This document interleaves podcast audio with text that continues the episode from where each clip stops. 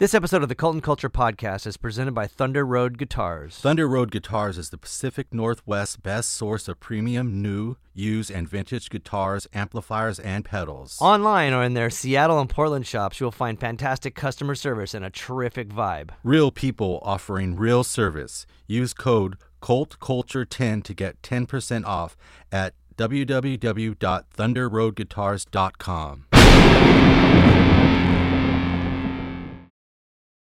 DistroKid now also has a motherfucking app. The DistroKid app is available for iOS and Android. You can now get an additional 30% off if you go to distrokid.com forward slash VIP forward slash cult. That's distrokid.com forward slash VIP forward slash cult. Or you can get it in the App Store. The new gold standard of audio repair, iZotope RX11, is coming in May. In the meantime, you can buy RX10 now on sale and get RX11 absolutely free when it's released. Cult and Culture listeners get 10% off by using the code FRET10. F R E T 1 0. That's code FRET10 at izotope.com, I Z O T O P E.com. Fuck. All right, that's we're rolling. Rolling. Planet B presents presents presents. Cult and Culture Podcast. Hey, this is Justin Pearson. And this is Luke Henshaw. and this is episode 19 of the Cult and Culture podcast. This episode features Karlos Paez um, of B-Side Players and Sonido de la Frontera, Mais. a San Diego legend. Um, the dude Yeah. everybody knows and loves the guy. So it was cool to finally fully be able to work with that guy um, since 31G got to release the Sonido de la, de la Frontera album, which which was an odd thing for 31G. And some people got it, and other people will get it because you can't deny it. it's a badass record. And as soon as people hear it, there's just you can't yeah you can't argue against it. So Right. um, and it was cool too that we got to do the Locust um, Sonido de la Frontera tour, short tour, I guess. It's a few few shows, but um, it made so much sense to the Locust and to I think the what is in the DNA of us San Diegans. You know, it, like it just totally made sense to to have those two bands together. And it was cool to challenge people that aren't necessarily used to that kind of thing or expecting to see a cumbia band and then and then the Locust. So it was it was rad. It was rad to hang out with them and and and it, I think it really, I think it brought at least brought me closer to him as far as his his you know personality and knowing him as a you know as, as a friend. Um, but seeing him perform was just uh, is unbelievable every night. I mean, the guy just has he's a he's a natural, and he has the ability to um, engage with the audience, which is something that I wish I did. And it was also great learning the history of B side, like the long history. Not many bands, if any here at all, you know, can say, "Hey, we've been active for over 25 years," Yeah. and not just like, "Hey, you know." We were active in the 90s and then we took a break for five years and then we came back and then reunited after this many years. Like they've been fucking active yeah. for over 25 years playing all the time. and, and it's also i mean it was cool too and not not that it's that important you know to maybe to the listener of this podcast but like to me it was important that like my my my um introduction was through punk and hardcore and it was cool that that kind of was a common thread and still is in that guy's life you know and, and a lot of the stuff he does it's it's rad to see that i i think you know uh mutate Mhm. into other other realms of, of music and art and culture Yeah, absolutely. so yeah i guess without further ado um No, let's just jock him some more. okay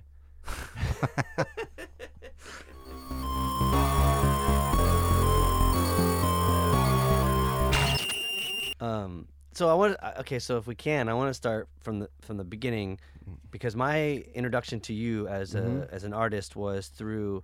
This is a, it's like a it's a weird. Maybe it's not that weird. Maybe you can shed light on it. But it was through Sergio Mhm. from from Amenity. Amenity, yeah. So I mean, I grew up in you know the punk and hardcore scene, and I Mm-hmm. remember, you know, being a big fan of Amenity, and I knew he kind of did other stuff. But then Mhm. everyone's like, "Oh, it's, it's like Sergio's in this new band, Mhm. B-side players," and, I was- Yeah. and I checked it out, and I was like, "What the fuck is he doing, man? This is Mhm. crazy." And then it was like, I mean, because also too, we're from San Diego, so I think we have a we have uh, artistic diversity maybe in our DNA. Yeah. So it was it, it was acceptable. You know, maybe like in some other city it might have been like not acceptable. But for me, I was like, okay, so Sergio's in this band. I'm gonna that I'm gonna check it out, and I'm digging it, and then Uh-huh. that's it. That's all it Yeah. took. You know. Well, as far as like um, Sergio Hernandez, that was uh, the that was the genesis of B side players. B side players was like um, um, was created by Sergio and I, and Sergio approached me, and I was in the music scene, doing some more like you know alternative, like Jane's Addiction style kind of music, and we were just doing little cafes and playing Tijuana bars um, during the whole amin- amenity um, when amenity transformed into House of Suffering. Mm. So it was kind of like the last days of uh, of um, of Sergio's like hardcore scene. Uh, he, I don't know what happened, but he just kind of had a, re- a revelation where he just wanted to he wanted to play dance music, but uh, Chicano based dance music, and that was the how him and I came together because we had the the thing. My uh, background is from um, from like uh, my dad's uh, musical background, which is like Los Moonlights, which is a Tijuana band that was uh, pretty big in the '60s and '70s. And s- I think Sergio knew about like my upbringing, and he knew that I wanted to start a, a like a Chicano Latin band, like a big band with horns. So that's how we came together, um, and that was our mutual kind of a mutual agreement. Like, let's start a, Ch- a Chicano Latin band from Chula Vista that incorporates a big sound with horns, and and we were both record collecting at the time, so we were listening to a lot of the East Coast salsa, like the Fania All Stars, and um, you know Willie Bobo, all the all the old Latin uh, artists from the '60s, and not only that, but we were also inspired by the West Coast Latin, which was like El Chicano, uh, Carlos Santana, Malo, Tierra, all that music. That's how me and Sergio uh, were like, let's start a project Wow. around this kind of vibe. And I'm like, well, it has to be big. The band's gonna be big, so Instantly, Yeah. instantly we started bringing people in, and and so we we just brought. Wait, do you mean big like physically big or like big popularity big? No, no, we were thinking of a big band. Like, let's Uh. start a big band, like Yeah. a ten piece. You know, Oh. like we want, we want, you know, the roads. We want, we Yeah. want the horn section. So I'm like, yeah. So I was in charge of, of recruiting a horn section, and, and we were both in charge of getting like uh, people the rhythm. rhythm and everything. So we started recruiting people, but we were really limited. And we just started kind of scouting. And at that time, it was like the early 90s. So there was a whole renaissance of the acid jazz movement from Europe that hit LA. And it was coming coming down to San Diego. And uh, we were really like, um, we like this acid jazz thing because it's exactly what we want to do with the Latin thing, but it's a little bit more funky, jam based, like long songs and a lot of solos, like instrumental. So um, that's when we started recruiting our musicians. We were just jamming instrumentals, like you know, long thirteen Yeah. minute songs where everybody solos, and it's like, all right, this is the. So we were, we were, Sergio and I started hanging out and going, um, going to see bands, um, and start getting inspired, you know. And uh, one of the bands that really blew us up was a band called Section Eight from uh, Los Angeles, which uh, a lot of people don't know about. But Section Eight was like a eight-piece funk band. Really cool name because Section Eight. I grew up Section Eight. Mhm. That means like low-income apartments and all that. So I'm all, man, this is that's badass. The band's called Section Eight, and they were Yeah. just straight funk instrumental. But later on, though, uh, we found out those guys were like the nephews of Parliament, like the grandchildren, um, which later on became became weapons of choice. You know, all these all these bands that we were we were going to go get inspired by. Uh, the Solsonics from LA. The Solsonics was a band that would come to Ole Madrid Tuesday nights. That was like where me and Sergio would go see live music and I wasn't even 21 yet, but we would get in, and um, the Ole Madrid, which is Mauricio, who uh, opened up the restaurant in uh, Little Italy, that um, became like a Oh, where we played for Halloween. yeah, Um, what's it called? Well, Mauricio, he's like a big, he's a big. Uh, this guy's been doing restaurants and he's been in the game for so long, and he built like a Tuesday night, like a world music kind of vibe, at Ole Madrid on Fifth Avenue in downtown. So the way to get in underage was you would I would go early and order dinner mm-hmm. and then and then stay at my dinner table and then the band would come and I would sneak into the to see the bands because uh he was bringing in like the brand new heavies Mm. which uh, me and Sergio had in common as like a a band that we really loved and that's that's like the more funk the European funk stuff you know also Jamiroquai was like a big influence of ours so we saw like this this band called the Solsonics was uh, which was a band that was started by Jump uh, Jump Jump with Joey I think a drummer from uh, the old school ska days of Los Angeles but he was doing a more acid jazz kind of vibe. So we were like oh we like this acid jazz thing. So at that time we got our shit together. We recruited some some players but we couldn't find a drummer so we we got like drummers from like uh from the Chula Vista scene. Mhm. That were like you know Sergio had all the all the musicians from the straight edge scene Yeah. like uh so our first drummer was Joshua from uh I think a band called Statement. Do you remember Statement? yeah, yeah. Joshua was like Whoa, so that was our first B-side drummer. whoa. But we were just like and he played hard, you know, this drummer played hard and we were like just groove it. Josh just groove it and he grooved it. He was also a bass player in Force Down. maybe? Yes, forced down, Yeah. which goes, Yeah. which like it's there's so much B side has so much to do with like the straight edge scene from Chula Vista because I grew up, you know, in, th- these were all house parties back in the Yeah. days. Like th- there were big house parties, Mhm. but but a minute he got out there, a minute he got uh, because that's like a scene where, you know, a national scene where it just spread like the the straight edge scene and Chula Vista was like one of those towns that was known for a, a lot of straight edge bands, you know, Impel, Mhm. a lot of great bands that if you know about straight edge music, you know about Chula Vista and the scene and so yeah, like I knew who Sergio was. Sergio was he was already established in that scene, but at that time he wanted to do something different. He wanted to start making people dance, you know, like and groove and and I understood that. And so we were on the same page. So like our our musicians were like mixed ex punk rock musicians.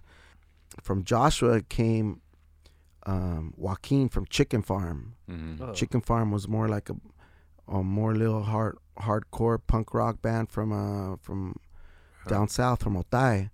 They were just more grimier, like uh, you know.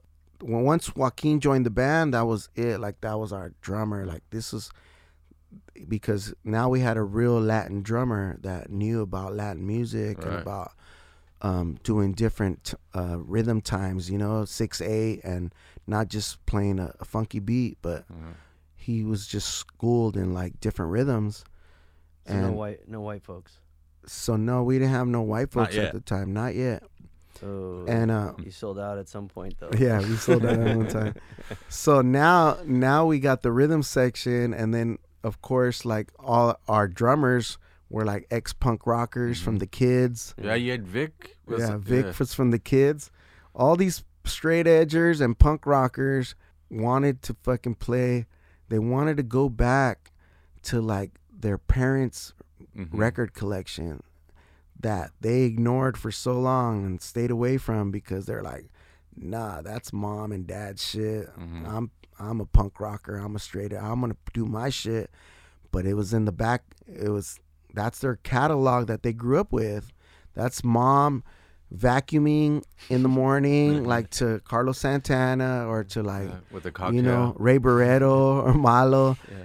it's all in the back of your head. Like you can run away from it, but eventually you can, you know, they were tired of the scene of the punk rock scene, the San Diego scene, which was it's it's a hard it, it San Diego was that town that you know we had such good music, but and they were, they were always saying, "Oh, San Diego's gonna blow up. Yeah. It's gonna blow up. It's the next Seattle. It's this and that." And you but know that was very specific to like uh, That stuff. Yeah. Rocket from the Crypt and, and John John Reis's world. yes, It it kind of excluded everybody else. it excluded everyone else. Yes, and and I and those guys paid their dues forever, and they were they're they're hardcore. To me, they're hardcore. They they pay their dues, but they were ready to do something different, which that's how they brought me in because they knew that at that time I was like, oh, I want to do uh, something like my dad. You know, I want to do Mhm. like I want to do a cumbia thing uh, because my dad, my dad uh, hits were cumbia. They he did 16 records. But the hits that he's remembered by were the cumbia songs. And so I already knew about cumbia way back before all this. Mm. And I was like, okay, so let's do this. So then after we got our our little band together and you know the little nine piece band. a little nine piece band mean- and uh, we were sharing a studio in the National S- City Studios with uh, POD. POD Oh, at the Sweetwater? time they were my Yeah, friends and they they were they were just getting their shit together early 90s.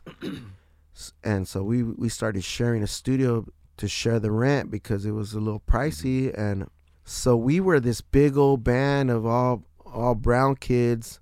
We were still young and we were just drinking 40s and you know smoking blunts and this was like the early 90s like blunt that was blunts and 40s era, you know.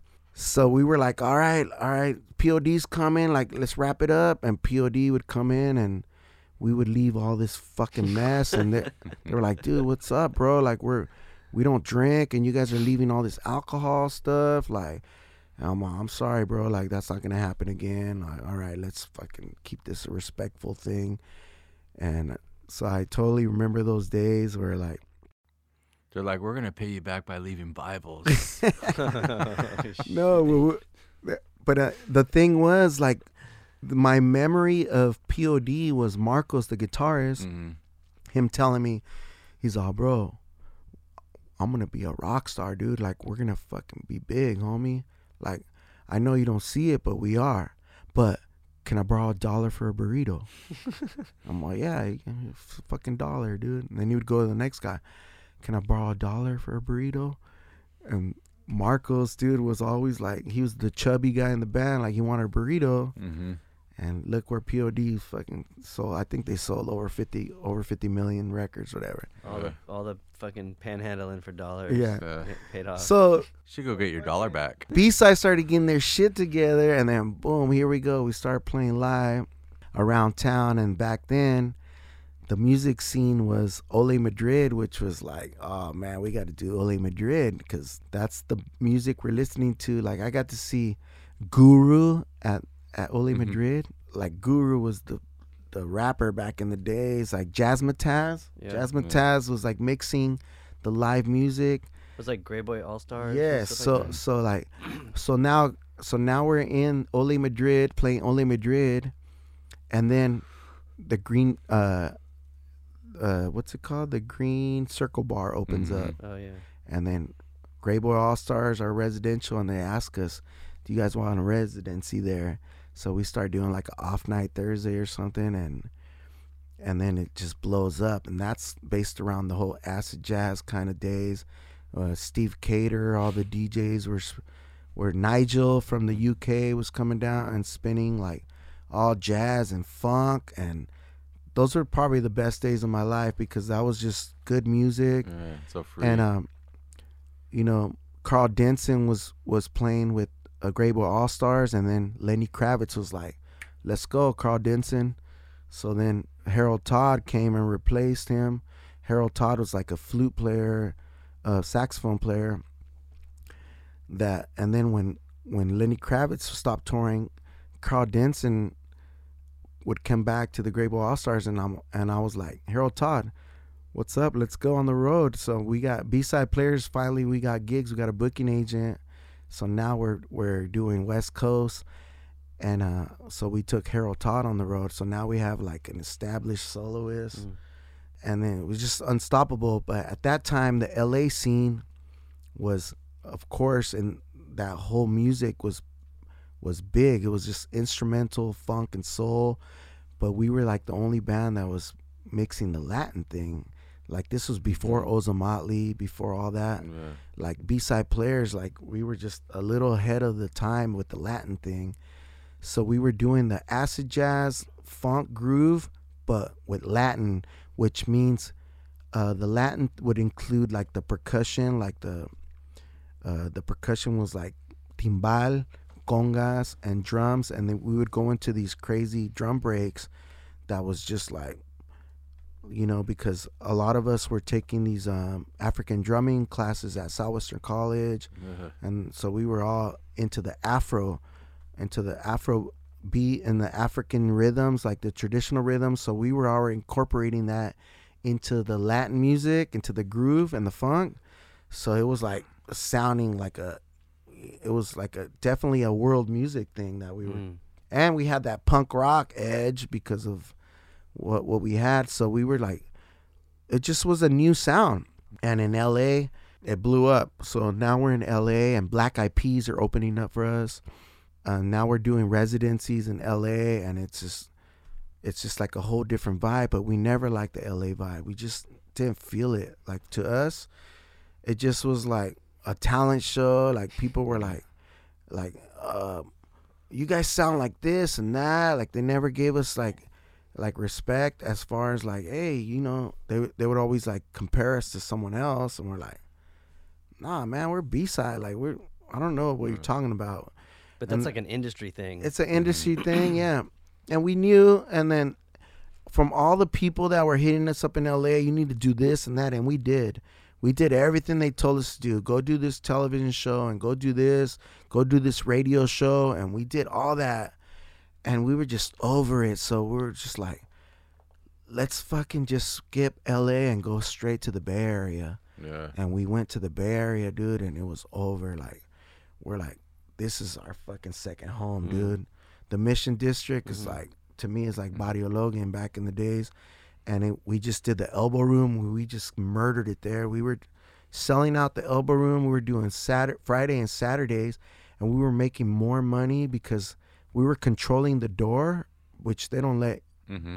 these places none of these places let you do that no more control the door and you get all the money the door money and we were just murdering it we established our own ticket price and every time we went up we added a couple bucks our ticket price until until we were making so much money and selling out both nights and now san francisco is like we, we got san francisco let's go to san jose let's go fucking control Mhm. san jose and then, all right, let's start going up. Let's start going up the coast. And we just started doing all the hippie towns, Chico Mm. and the Humboldt.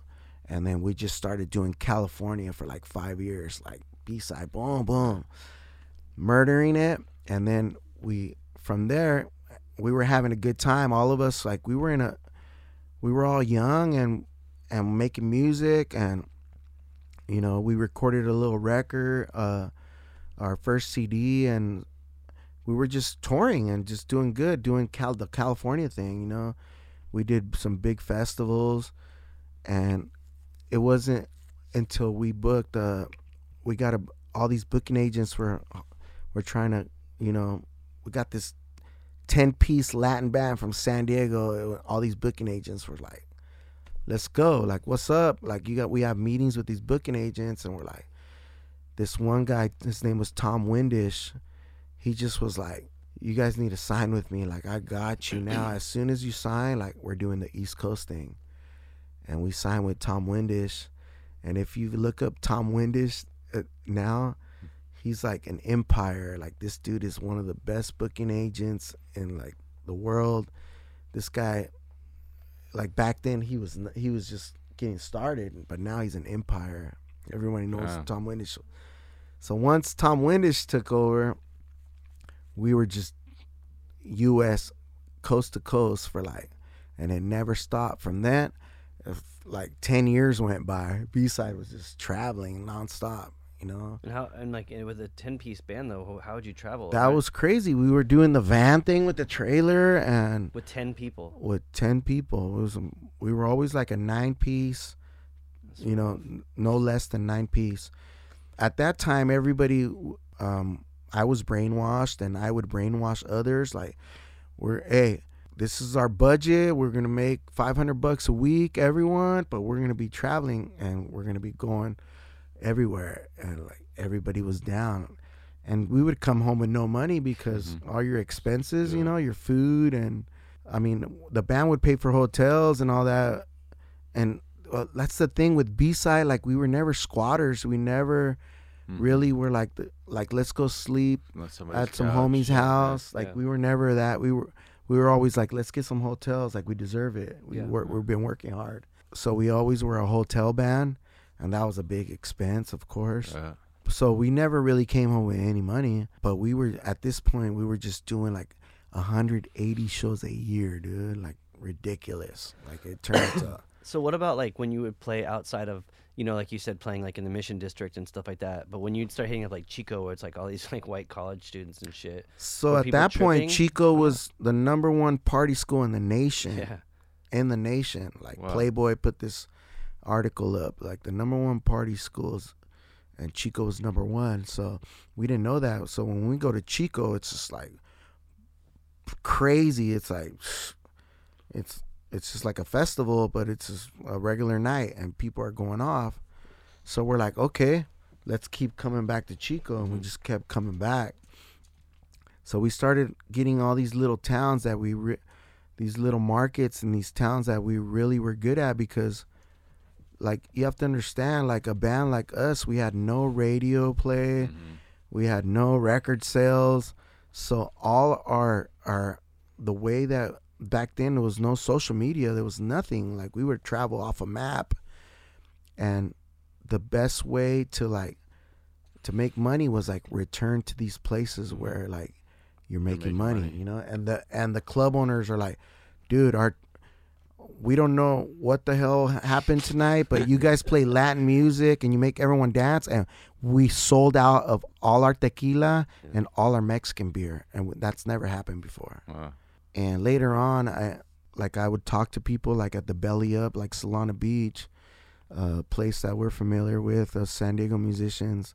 That's like um, a really nice part of town En- ensenada solana beach and i started having a, a relationship with the bartenders. They were like man i love when you play here.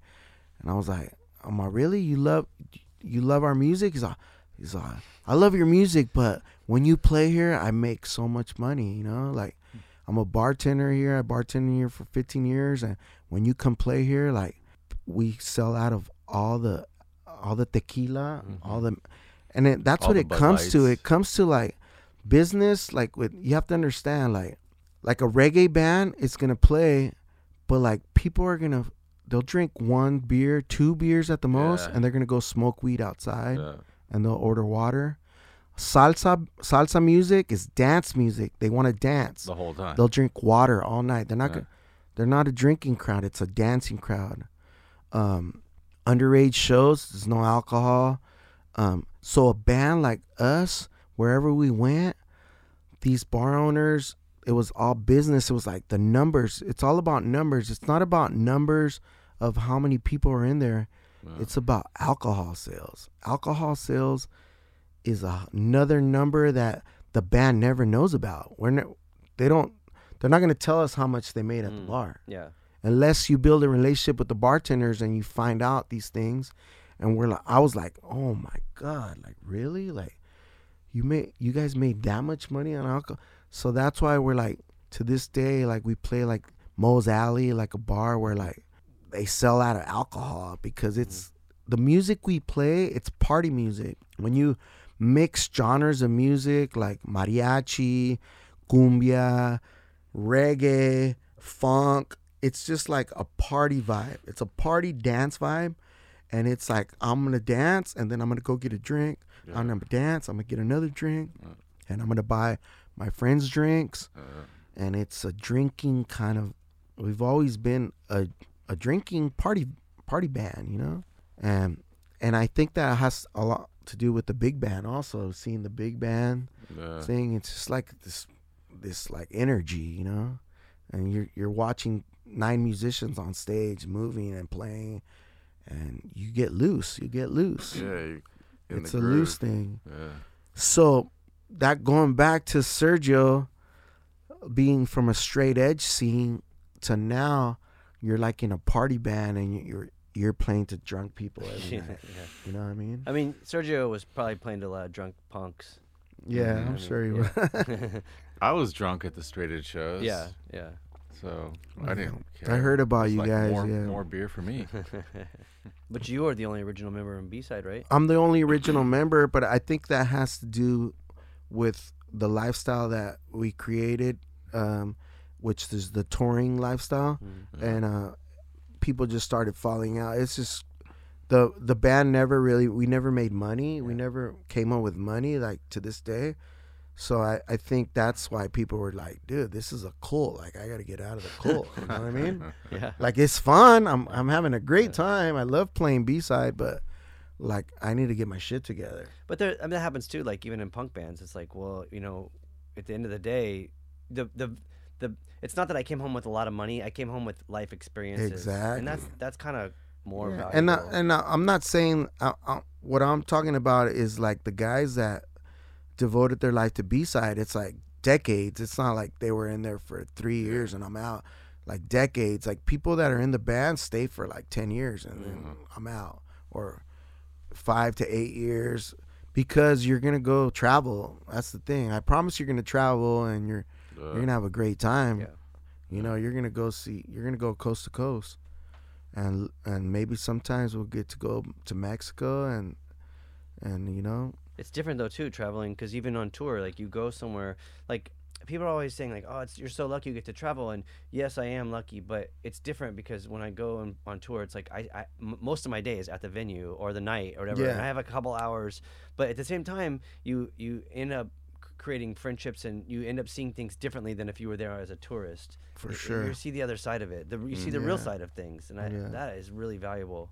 it is. Like and and it's the small towns that I really fell in love with that I still go visit to this day. Like um, I don't know what it is with Idaho. They really love. I think it it it was it has to do with like ten piece Latin band from San Diego, like a little flyer, and it's like it's something that like it's appealing to them. Like what the I gotta go check this Yeah, out. if I you was in? Idaho and I saw that, I'd be You know like, what I what mean? the fuck is that? and so that's how we and that Colorado, like the Rockies, we just murdered it because the people were just like intrigued by that, like oh, nine piece band from San Diego, Latin band, and that's it. Yeah. And there wasn't no social media back then. It was, there was no way to blow up the show. That it was just like a a flyer, you know, or like yeah, at the club or word of mouth. Um, come check, and that's how I would come. You know, I would see the bands that would come to San Diego too, the same way. It was different times, different times, but um, definitely like people were intrigued by the whole Latin band from San Diego, and they were just like, "Oh man, this is awesome! This is the party. It was a party." But it's all- the weird thing is like just that little introduction. Like, how do we get this? Because kind of, kind of like how like I knew Sergio was in B side, and I was like, I Mhm. gotta check this out. But then when we did those shows together, the Locust and, and Sonido, people, it's like, what is this? And then they see it and they're like, oh shit, I get it. Like this is the jam. You know, it just they need that little connection or little piece of information. Yeah, for sure. And that and then like the sonido thing is just became something where we were all like let's let's record and let's do a, a recording project to like got to open up for the locust and and I I really like this. I really I think we should we should pursue the traveling thing.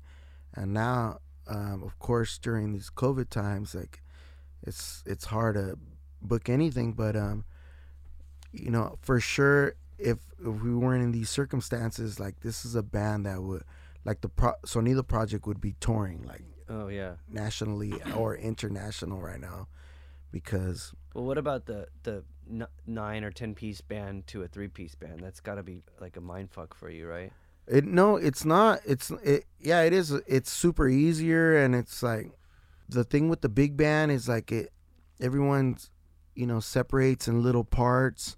Like uh, you get three people going over there and three people going over there, and then it's like all right and so the band is always kind of like doing separate things. It's not united. But with a small band, uh, I really love it because we're just all together at all times. Yeah. and Oh, I guess I meant like on this on stage. on stage, oh yeah, the, the dynamics are way different. Um, with the big band, for me, I'm like the the person that's like, I'm all, hey, let's work on our dance steps. Let's be more united, and that's kind of hard because it's it's a bunch of Uh, it's a bunch of dudes, you know. And but I've always been uh, my dad's band was always like a visual band yeah. because they dressed in in like the same suits, like the '70s leisure suits. They would have every color every night.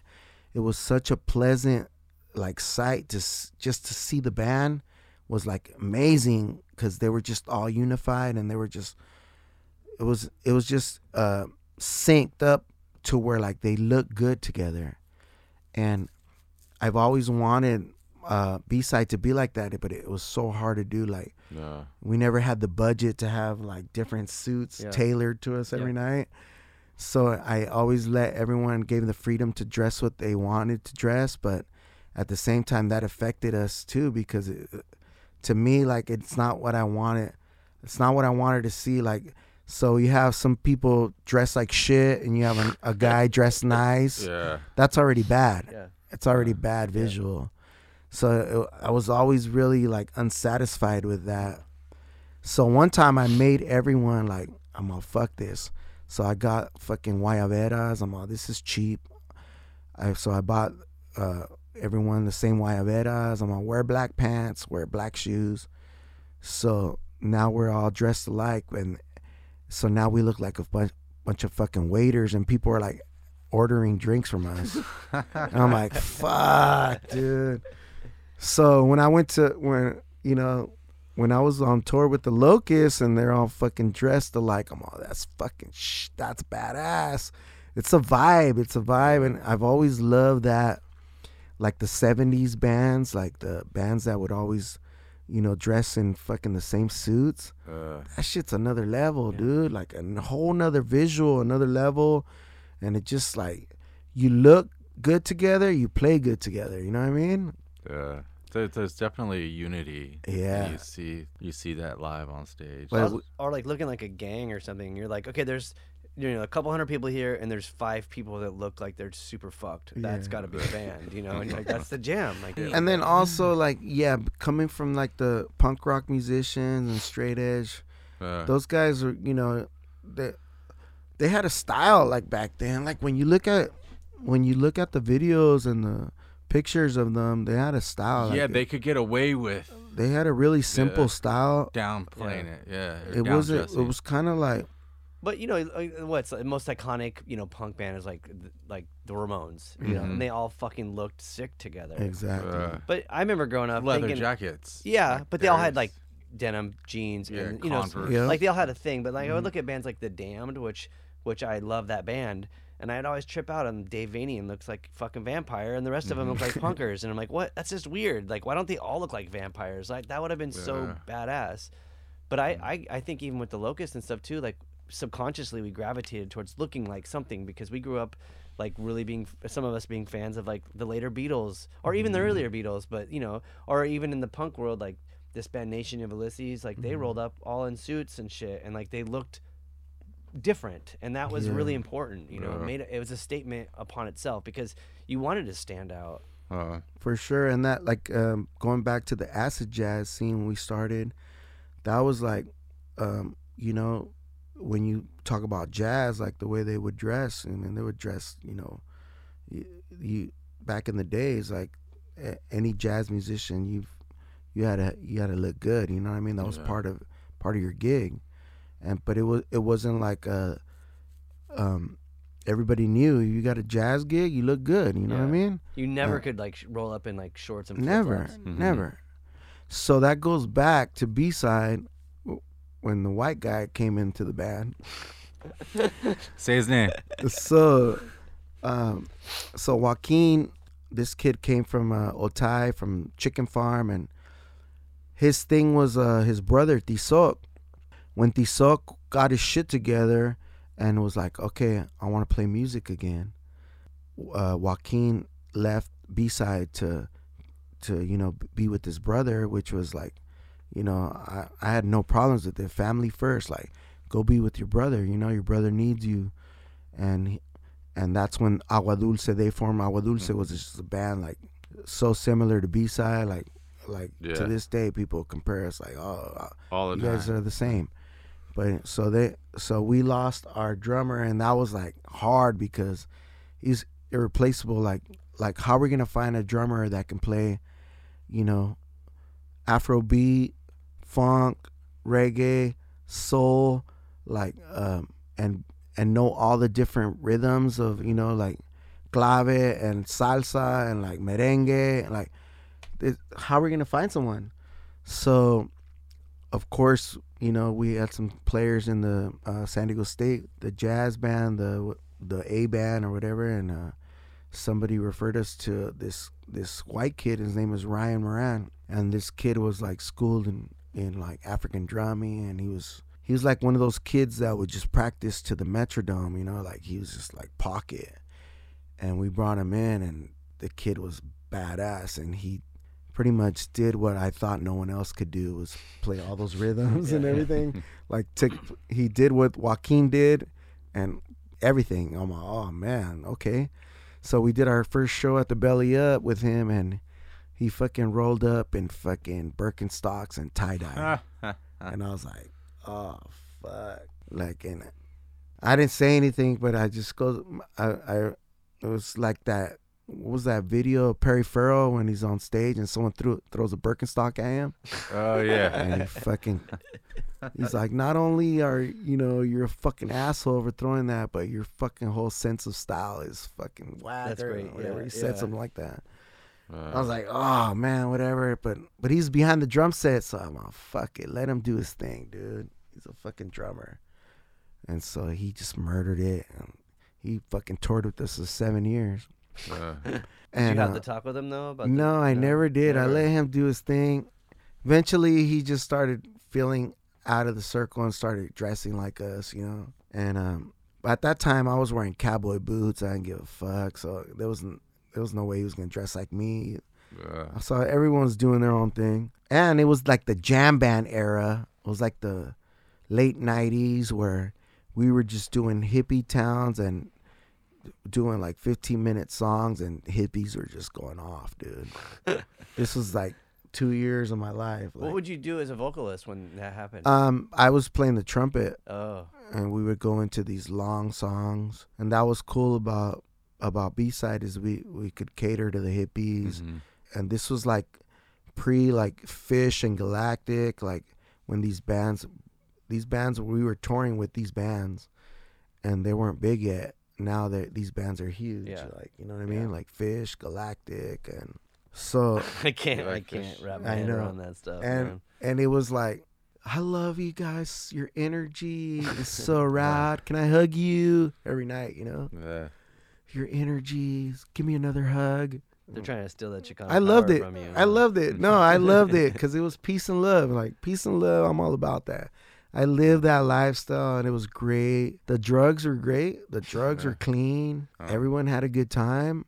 Um, it was a good time. But so we were doing that, and next thing you know, Slightly Stoopid offers us. They were a three piece band from uh, Ocean Beach, and these guys were like, we're on the ro- we're back home, and they're like, I want to take you on the road, and we're gonna do this this fucking the Rockies, like cold, like Vail, Breckenridge, like all the all the ski towns. Let's go, and we want B side to open up. I'm like, you want a fucking nine piece band to open up for a three piece band? Like, are you sure you want this? Like, yeah, we don't give a fuck. Like, we're killing it. Like, we, we do what we want.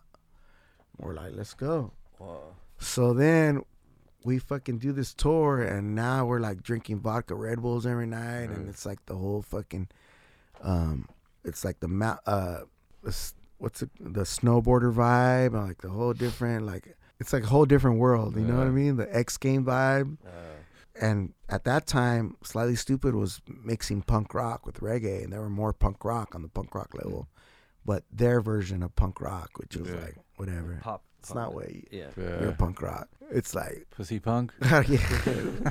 well, whatever. So so we finish the tour. We get home, and like I get home, and then RyMo, the drummer, Ryan's like, "So I'm leaving the band. I'm done." They were just like uh, during the whole tour, they were like uh, talking about, Uh, "We're Yeah. gonna take you away from B side, and we're gonna promise we got this. How much money does he pay you? We're gonna pay you this. Cool." And not only did they take him away, but they were trying to take my our percussionist away. So now when you see Slightly Stoopid live, they're a nine piece band. Yeah. They're not they a, are? Yeah. Yeah, they have the horn section. They have the percussion. So they wanted what we what we had. Oh yeah. So from that tour, they were never a three piece band ever again. They had a Wow. percu- they had a three piece horns.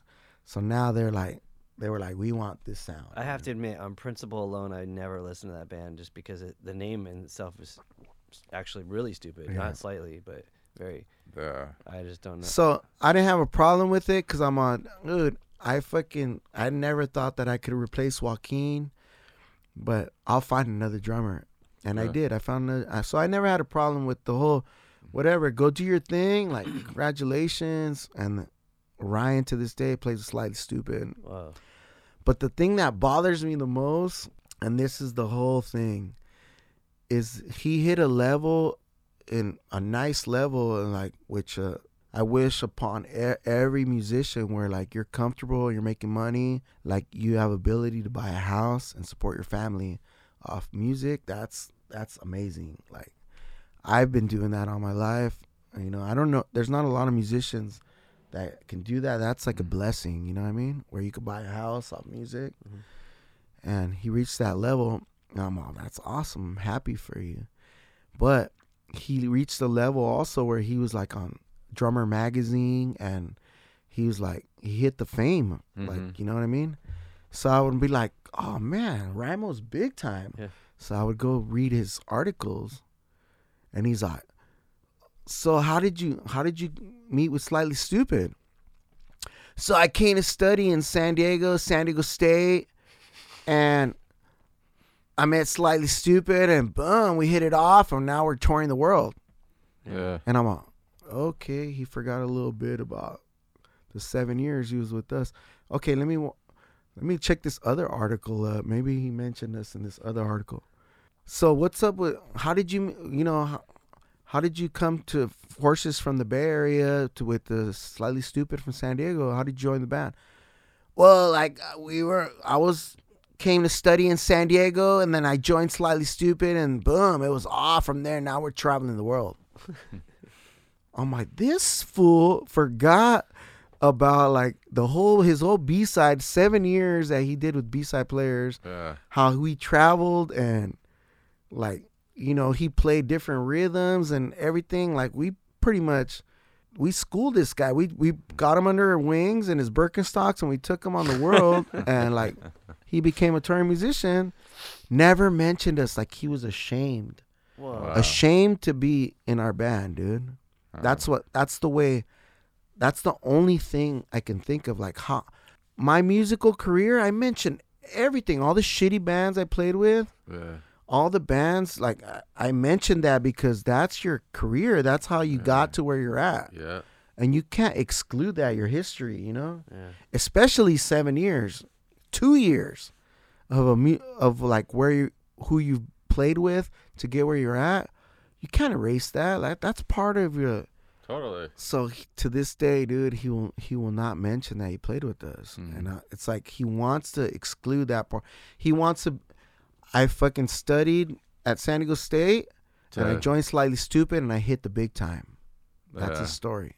He missed the only thing that has street cred. Yeah, Yeah. Totally. He doesn't want the street cred though. He doesn't Yeah. want it because he was he's he would explain like I was the only white boy in that band, and yeah, they fucking talk shit to me, and they fucking. But dude, he was part of our band. Like we would Yeah. stay in, in his with his parents and Marin. We're in the Bay Area. We'd have dinners. I took him to meet my family in in Sinaloa.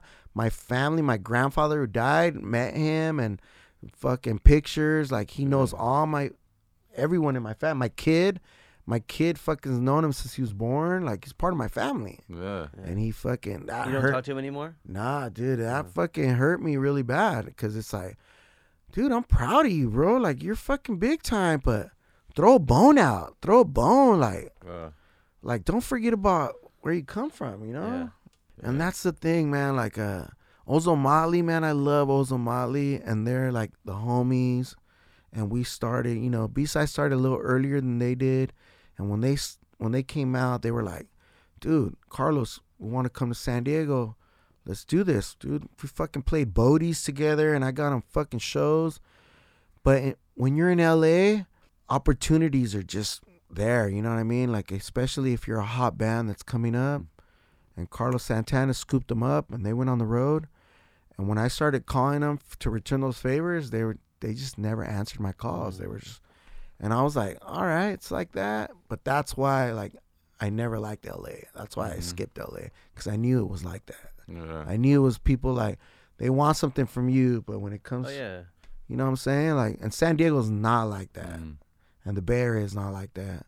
And With the exception of that band from OB. but um, So so which, band? Slightly stupid. yeah. Well, that's a weird thing too, though, because what about like San Diego music? Always has such a diverse mix of stuff. Because people probably were tripping out on B side or even like Sonido, like, like what is this? You know, and you're like, but it doesn't matter. It's just good, right? It's just good music. Just don't worry about it. Like if B side was taking all those influences from, you were saying like salsa and cumbia, you know, Afro beats, Yeah. like, all these different elements of music. Why do people need to find a, a terminology for it? Like, just let it be good. Yeah, and then back then there was no there was no um scene um there was no genre to to exploit that kind of music, so there was no way we were going to be on the radio. Plus, And it was Mhm. Spanish. we were right? recording songs in uh half our records were half Spanish, half Oh. English, so bilingual and that was a no-no and not only that, but um our songs were like 13 minutes long and that was like okay, so you're not going to be on the radio Yeah. and we're not but we weren't trying to be on the radio. We were already like let's make people dance, you know what I mean? And let's just groove. And we just st- we stuck to that forever. So we were always a touring band and we never relied on radio. We never Yeah. the radios invited us to come, but it was always like some, you know, college town shit, underground radio, like world music type shit, and they were just like cool. And we never intended to be on. That was never our purpose. Mm-hmm. Our purpose was like Play. To play. And, Yeah, and but still, like, what bands that are like 13 minute jam songs are huge? Well, maybe fucking maybe Mars Volta. That could that was a weird thing too. It's like how does how does that become such a huge? But they were already big from at they the were already big. so, yeah, yeah. I but mean, I th- set it up. that's like I don't know, but that's also like I think all of us were all fans of Mars Volta and the and their their musicians. Like we've always loved that kind of music. Where and when it blows up, and when they blow when they blew up, it's like, oh, this is dope. You know what I mean? Yeah. Like this is they deserve it. But like that's a, I mean, but watching watching B side play, I I can see the, like uh, this is no disrespect to anyone, but I when I watch when I watch B side play, I could see uh, like a traditional sort of music t- type of music. When I would when I would go see Mars Volta, I'm like, what in the fuck are these guys doing? Like everyone's soloing. Like I should be on drugs, but I'm not. Like right. how does this major you know label shit or like mainstream stuff where like normal fucking people are digging this and, you know Yeah. that was the thing like you know you know what i'm saying like it doesn't seem accessible where like i think b-side should have been huge like totally accessible musically Yeah, I think it's just also like um the timing too. Like you know what I mean? Like as far as like now. oh the lottery when you listen to lottery, commercial right? radio now now you hear spanish songs yeah. and now it's a thing where but back then they were like dude do not if if you're gonna make a record like english or spanish don't mix the both Yeah. like that's like we can't help you with that and it was So like what do you mean help us what like what do you mean well we can't help you like uh put it in a genre where we can categorize it and sell it and it's like it's difficult for us and i'm like okay well fuck dude i'm bilingual i'm fucking you know like with this project with sonido i don't have a choice because luke is like fucking militant he's like no english songs i'm like fuck dude really I just can't hear it. so I can't. He won't let me sing a song in English, and that's fine. But but that that's like it's in the reverse. If you're gonna tell me no Spanish songs, I'm like, fuck you. yeah, you of course. what I mean? Yeah. But what what about that? Like any kind of Spanish music, whatever like style, it all becomes Latin music by industry standards. Like it could be anything, you know. Like I don't know, and fucking even like Los Crudos or whatever. All the you know like they're, they're all their songs are in Spanish. Like Uh, they they were never ca- categorized as like a Latin band. They were just a hardcore band. Yeah, and it's just fucking crazy to me. Like now, like hipsters go in the Barrio Logan and they're like, "Do you have any solitarios? Do you have any Bukis, diablos? Do you have los moonlights?" And I'm like, "Um, those records are like a hundred bucks." And they're like, "Yeah, do you have any?" And I'm like, "Fuck, dude, really? Like, like now, like that mu anything that's old." 60s 70s like spanish music like that genre is like the hipsters are now they know about it everything came back dude like the lowrider music uh, the chicano music the the old um psych uh garage psychedelic uh bands from from you know mexico that were just laughed like they, they laughed at them like this sounds terrible Yeah. those records are like $500 to 1000 Yeah. like they're rare But what about like? Do you think this is a this is a t- probably a weird question to answer? But do you think your like B side and Sonido and all uh, everything you do has also benefited from that? No, I think in later in the future it's it's gonna be like that. Like, do you have a B side fucking you know? Yeah, five hundred dollars. Like it's gonna be like that. Yeah. Like, and my dad it happened the same thing. My dad never, you know, of course he lived the when they were when they were at their prime, they were just killing it, flying everywhere and staying nice hotels and doing nice gigs, but he never fucking hit the the money jackpot mhm. he was just part of a band. So now when like when I'm my dad, your records are fucking worth like a hundred to three hundred dollars, and he's like, "What the fuck?" You know? Yeah, Well, how did that happen? He's, there's not they're not rare. Like they're RCA. There's there's fucking made a million of them. yeah, And I'm like, no, they're just hard to find because the people that played your records, all of them played them like grinded them to the fucking didn't play no more. yeah. yeah. So then, like, you know what I mean? I remember one time somebody tried to diss me or joke. They're like, "Ha, I saw your record at the swap meet," and I was like, "Fuck yeah," because that meant the distributor picked it up, sold it to a record shop, somebody bought it, and now somebody's selling it. It was nothing about like the music Yeah. being shitty. Yeah. It was just like it's been handed down. I was like, I felt fucking great, like that. It was being sold at the swap meet where. I get my fucking records. Which It record was, like it? Do you remember? it was the very first uh, break album that I oh did. yeah, Yeah, but I was like, this is where I came from. Was from the fucking swap meet, and to be back, I Yeah. was like, dude, there's no like, I never took that bad, you know. And then now I see them Yeah. on like Discogs and all that shit for way more than what we were selling them for. So I'm like, fuck yeah. But I wonder, like, maybe you could maybe some of the punk roots or whatever, like how we, where we all came from. Like, it never. I mean, yeah, it's like it's really nice to get paid, and and mm-hmm. that's great. But but we never really set out to do it to make money. We did mm-hmm. it because we wanted to make art, and that was the most important thing. It was mm-hmm. when when you're setting. S- And it's also just me, like I don't know the people in fucking Slightly Stoopid or whatever, but like someone probably thinks like we got to do this because this will make money. Mm-hmm. It's like no, you should have just did it or by yourself on your own, like from your mm-hmm. heart, not from Yeah. your wallet. Yeah, searching for what would make money. What's gonna be the next? Or, thing? I mean, like the same thing.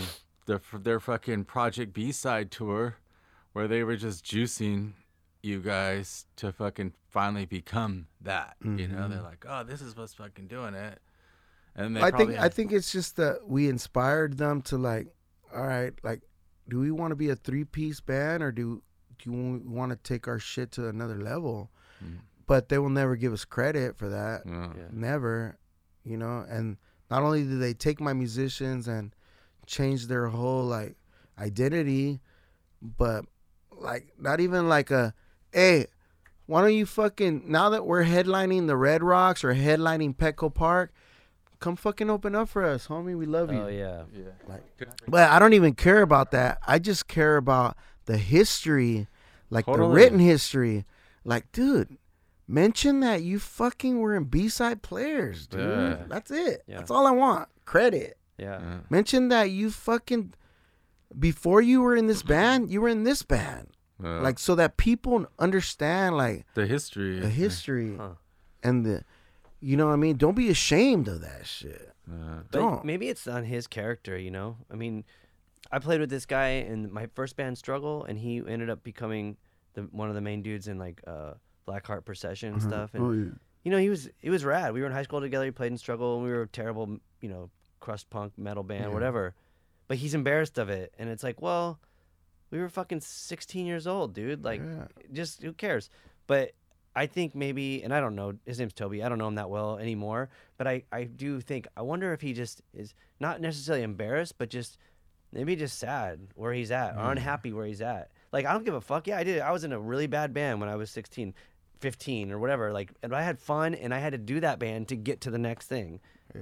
I don't know. Not that, like, I mean, fuck. uh, Going back to the B side Yeah. um, thing with, with, um, Slightly Stoopid. And to me, like, I, to me, like, really, like, all I have is like my San Diego, like San Diego. I'm really proud of. Like, I represent San Diego wherever I go. Like, that's my shit. I'm from San Diego, wherever I'm at. but he's not from San Diego. No, he's not from That's San part- Diego. that's and that's another yeah. thing too. But but like that's the thing that I have in me where like wherever I go, like I'm on what, what kind of music you like, you know? Like wherever I'm at and they're like, Oh, you're from San Diego? Like, oh dude, yeah, I know about San Diego. Like, you know, I fucking love the album leaf. I'm like, Oh, you like the album leaf? Oh, I fucking played trumpet on Tristeza records. Like, what? Shut the fuck up. Yeah. I have that. Re-. And like, you know what I mean? Like, oh, I like POD. Well, fuck, you know, POD. Me and Marcos grew up together, and Marcos, I got him his first job when you know right before they hit it big, and me and Wolvie are home. Mm-hmm. Like, what? There's a connection. You know what I mm-hmm. mean? Like, you know, now like, oh, the locusts. Oh, fucking, I play with the locusts. You know, I. It's like something that when I'm on the road, dude, like that's my fucking root, the San Diego. Yeah. That's what combines like all this shit. So that's why I get offended when like you fucking don't pay San like you forget about your Sure. your history. But well, you got the guy from San Diego State. It's not like you found him at the Che Yeah, no, yeah. or you know you didn't find him in Barrio Logan. Like you found him at Yeah. the, one of the lamest places on, uh, in the city. Like it wasn't somewhere fucking cool and culturally but relevant. the A bands was pretty big. Like Prince, Mm-hmm. Prince is the trumpet player from the A band, the same band where RyMo was from. It's like the the jazz. Yeah. There's a A B band that the jazz band that, that was a But I'm not okay. So I mean, but I'm talking about like on a moral, Yes, yes. ethical issue. He was lacking that San Diego DNA. Yeah. So a lot of musicians, you know, from the from state, they become working musicians. Like you're not studying, you know, jazz to become a like Yeah. you're studying jazz to be a professional uh perform live performance musician. So Yeah. Prince, one of the trumpet players there, he ended up being the piano player for Black Eyed Peas. Who he was sickest trumpet player, one of the best trumpet players I ever heard. Don't even play the trumpet no more. He plays keys for Yeah. for Black Eyed Peas. It's just like a, it's like a thing. Like you, you graduate. It's like uh, being a, mu- a musician for Berklee. You know what I mean? Mhm. It opens doors for you.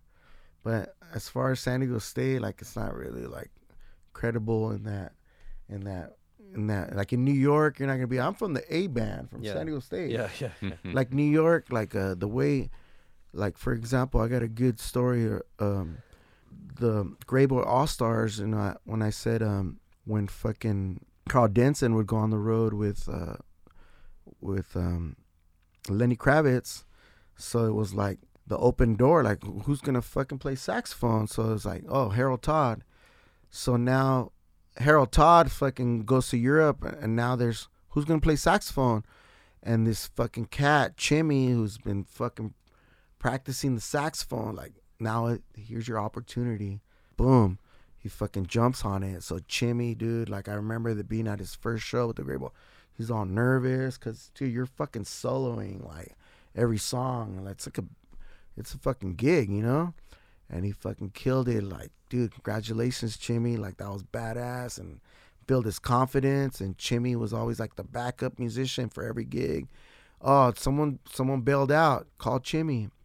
Well, Chimmy went to New York, dude, and Chimmy fucking paid his dues in New York. In New York, it's it's a way harder fucking vibe, dude. Like the jam sessions, you can't just go fucking play. You have to be you have to kill it. Uh, And he fucking fell into the the community there, and he fucking got into the Daptones, Hmm. and the Daptones is pretty much like, you Yeah. know. Mhm. So now Chimmy has his own records, dude, like on Daptone, and Hmm. he's established and fucking paid his dues, dude. But he did it on his own, you Yeah. know, and it's respected. And and he's fucking. I'm from San Diego. Yeah, you sure. know what I mean. Yeah. It's But maybe it's like that. You know, like the dude from Chicken Farm. Like he didn't get to go to you know San Diego State or Berklee. He he just had to do the thing, and he did it, and he and he. I don't know. I mean, you know what I'm saying? Like he did it from nothing, and that's that says so much more. I think that's more important. That seems like a San. That seems like fucking San Diego to me. yeah. and it's also a reason, like like why like San Diego never became the big thing, like what they were predicting back in the. Remember, oh, San Diego's gonna be the next fucking this Mhm. and that, like the music scene.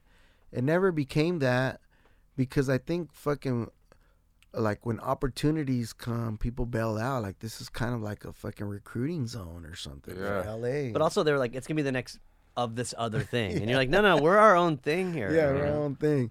But it's also like a when when when doors are open, like your people are out. Like like they're just like I'm out. You know what I mean? I'm leaving San Diego. Well, that movie, um, it's gonna blow that came out. Did you see that? Oh yeah, it's pretty Is good, but- Bertie's on there. Wasn't Well- it the drive-in and down south and No, no, no, no? no. oh it- no, it's gonna that's- blow. okay, It's like- That's another movie. it's like a documentary. Oh okay. yeah. But it's it's it's a trip because they talk about that, like how we were gonna be the you know San Diego's gonna be the next big Seattle. If you watch the documentary, it doesn't really dive into it, but then there's like there was all that shit like Crash Worship and Oh, all the Gravity Record stuff. Like there was all the weirdo shit that was happening here that doesn't. That's not. Yeah. Seattle never had that. You know, I mean, they had cool shit, but like Those are some of the best shows, B side and Crash Worship. And that reminds some when, when right there. Locust when Locust invited us to go on the road with them, Mm. that that was like, dude, that's like Crash Worship asking B side to open up. Like, what is this? Is this like an is this like an experiment? Is this a joke? what is this like? Like I'm, I was like, because I've seen Crash Worship. Like, why do they want us to open up? Like, how did they- that go? do they want to fucking like like do they want to do a, a culture shock you know what i mean Yeah. like Like I, I was confused but then i was like oh when when we when we started doing the shows with them i'm all, i fucking get it dude i get it i get it and it is a culture shock Where'd you play dude. with Crash Worship? Like what venues? uh fuck san diego gigs like casbah and shit like that but um we did some other um some outdoor little uh festival events where Because that shit was like a circus. You yeah, it was a circus. Yeah. I mean, That's why like I'm a fan of Gogol Bordello, bands Mm-hmm. like that, like gypsy fucking crazy shit where it's like, what the fuck? It's like like there's some polka and some fucking Russian and some crazy shit in here. So I love that. I love the Dope. world circus shit. And that was like a band that I was like, dude, this is fucking badass. You know, like let's get our shit together, our live show together. You know what I mean? Mm. those kind of bands like uh, they influence you and like and that's another band that people don't talk mention anymore you know what i mean that was a big thing Crash Worship. yeah Yeah. I mean, but it's legendary yeah stuff. But um yeah it's it's just been it's been a it's been definitely like a roller coaster as far as but as far as the musical influence man i feel like for me it's um it's always i'm always being influenced like to this day like i'm always open-minded and and like uh traveling with you that really influenced my ass a lot. Like i was like oh man like these fools are the tightest band i've seen in a long time you know like like I haven't seen such tight tightness like that since like Mike Clark, the Headhunters, Herbie Hancock. you know, the original Herbie Hancock's band. Like I'm all, the breaks and and Mm. like this is jazz funk, but it's so tight. Mm. It's like they they know they've been playing with each other for so long, and the breaks so crispy. And I'm all, the Locust is one of the tightest bands I ever seen live. But that's a good. Uh, uh, thank you. But Yeah. also, like, I mean, Herbie Hancock. That's like a huge influence on my, on me growing up. You know, like that stuff's all that shit seeps in. Where I think a lot of maybe a lot of people don't. Um, they're not open to that. Yeah. You know. But That's it's it. just like the breaks, everything. I was like, oh man, this is so clean. It's Yeah. This is another. It was it was really good for. It was meant to be. I'm, I'm so glad that that I got the chance to like you know be with you guys, um, and watch you guys play like different shows. Cause it's just like this is the, there's a reason why I'm here right now. Like musically, I'm all this is okay, and it just put me in a whole thing of like, all right. I'm going back to rehearsing again, like, cause we stopped rehearsing, like, B sides stopped rehearsing like ten years ago. We just don't rehearse anymore. I, but I think like to me too, working with Luke and then and then discovering Sonido and stuff was uh, an awesome. Obviously, it was awesome in its own. But then when he would, I mean, I like I think when we started talking about like letting Three One G put out the record, I was like, this is probably not the right idea. But like we want, I want to do this. It makes sense to me, you know. And that shit was like, I don't know, that was an honor in itself. It's like really, it's yeah, it's honorable to have the band on the label for so many reasons musically but also just culturally and also personally like the, Yeah. that shit's the what it's all about